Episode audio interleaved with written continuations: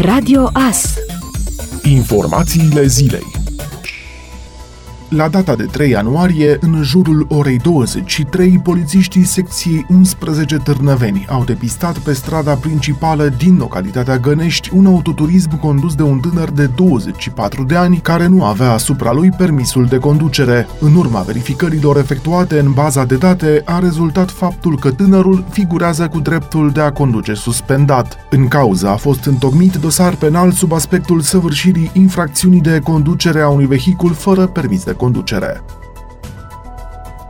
CNSU a stabilit prelungirea stării de alertă în România pentru alte 30 de zile, începând cu 8 ianuarie. În lista propunerilor CNSU se regăsește menținerea obligativității purtării măștii de protecție doar tip medical sau FFP2, astfel încât să acopere gura și nasul în toate spațiile publice închise și deschise, în condițiile stabilite prin Ordinul Comun al Ministrului Sănătății și al Ministrului Afacerilor Interne. Se mențin restricții restricțiile privind organizarea și desfășurarea de mitinguri, demonstrații, procesiuni, concerte, spectacole, cursuri de instruire, workshopuri, conferințe sau alte tipuri de întruniri, precum și organizarea de evenimente private, nunți, botezuri sau mese festive. Doar 26,4%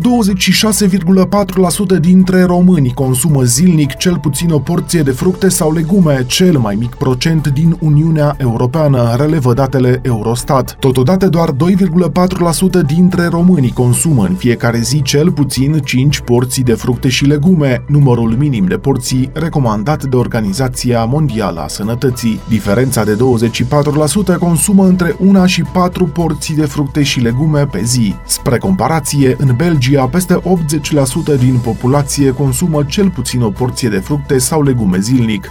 În Irlanda, o treime din populație consumă minimum 5 porții de fructe și legume pe zi, cel mai mare procent din Uniunea Europeană. La nivelul Uniunii, circa 67% din populație consumă zilnic fructe și legume, iar 12% consumă cel puțin 5 porții de astfel de alimente în fiecare zi.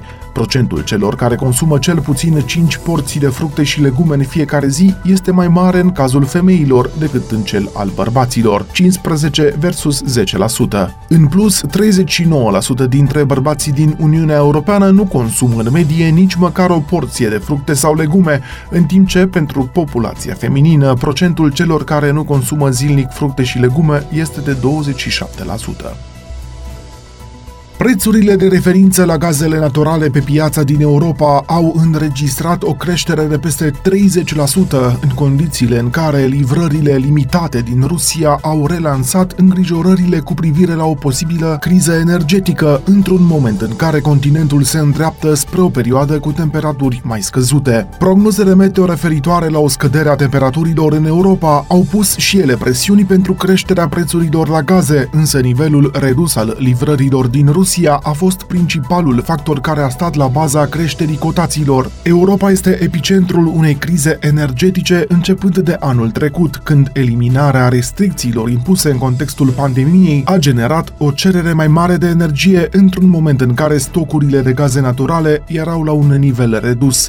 Prețurile de referință au crescut de 5 ori începând din luna ianuarie a anului trecut, ceea ce a pus presiune asupra companiilor și consumatorilor. Unii parlamentari europenii au acuzat Rusia, care este responsabilă pentru 40% din gazele naturale consumate de blocul comunitar, că utilizează această criză ca un instrument pentru a obține autorizația de funcționare a gazoductului Nord Stream 2. Rusia dezminte acuzațiile, dar subliniază că Nord Stream 2 va crește exporturile de gaze, ceea ce va duce la scăderea prețurilor în Europa. Doar jumătate dintre pachetele scoase la vânzare pentru petrecerea Crăciunului perit vechi au fost vândute de hotelurile din stațiunea Sovata pe fondul restricțiilor sanitare impuse de pandemia COVID-19. Începând cu 3 ianuarie ne-am pregătit pentru piața din Republica Moldova cu pachete de Crăciun perit vechi.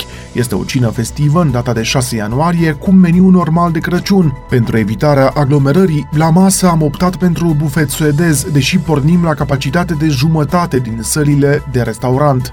Vom funcționa cu două hoteluri din trei și avem 280 de turiști. Punem foarte mare accent pe sănătatea oamenilor. Pentru noi, sănătatea turiștilor este cea mai importantă. Trebuie să se distanțeze absolut toți, sunt verificați la intrarea în hotel să aibă certificatul verde, la piscină și restaurant sunt diferite serii, astfel încât să nu se depășească maximul capacității permise. Menținem restricția de 50% din capacitate peste tot, a precizat Andrei Rusu, directorul de operațiuni al SC Balneoclimaterica SA. El a adăugat că în ultimii 4-5 ani la Suvata nu a prea fost zăpadă de Crăciun, de Revelion și de Crăciunul perit vechi, iar din acest motiv, apetitul turiștilor care preferă sporturile de iarnă este destul de redus. Încercăm să ne adaptăm și recomandăm serviciile noastre de piscine, de saune, eventual recomandăm și pârtile de schi de pe Bucin, unde au pornit tunurile de zăpadă, a mai spus Andrei Rusu. Perechea Irina Begu, Nina Stojanovic, România-Serbia, cap de serie numărul 3, s-a calificat în sferturile de finală ale turneului de categorie WTA 250 Melbourne Somerset 2. Begu și Stojanovic au învins miercuri în runda inaugurală cu scorul de 7 la 6, 6 la 4, un cuplu din Brazilia, Spania. Beatriz Maia, Nuria Diaz. În faza următoare, învingătoarele vor evolua cu echipa Catarzina Kawa, Aliona Bolsova, Polonia-Spania. Calificarea în optimi este recompensată la această competiție cu un premiu total de 2300 de dolari și cu 60 de puncte WTA. Begu continuă competiția și la simplu, fiind calificată în optimile de finală. Ea va da piept în această fază cu italianca Yasmin Paolini, locul 53 WTA. Acestea au fost informațiile zilei. Radio As se aude pe 107 cu FM și online pe radioas.net.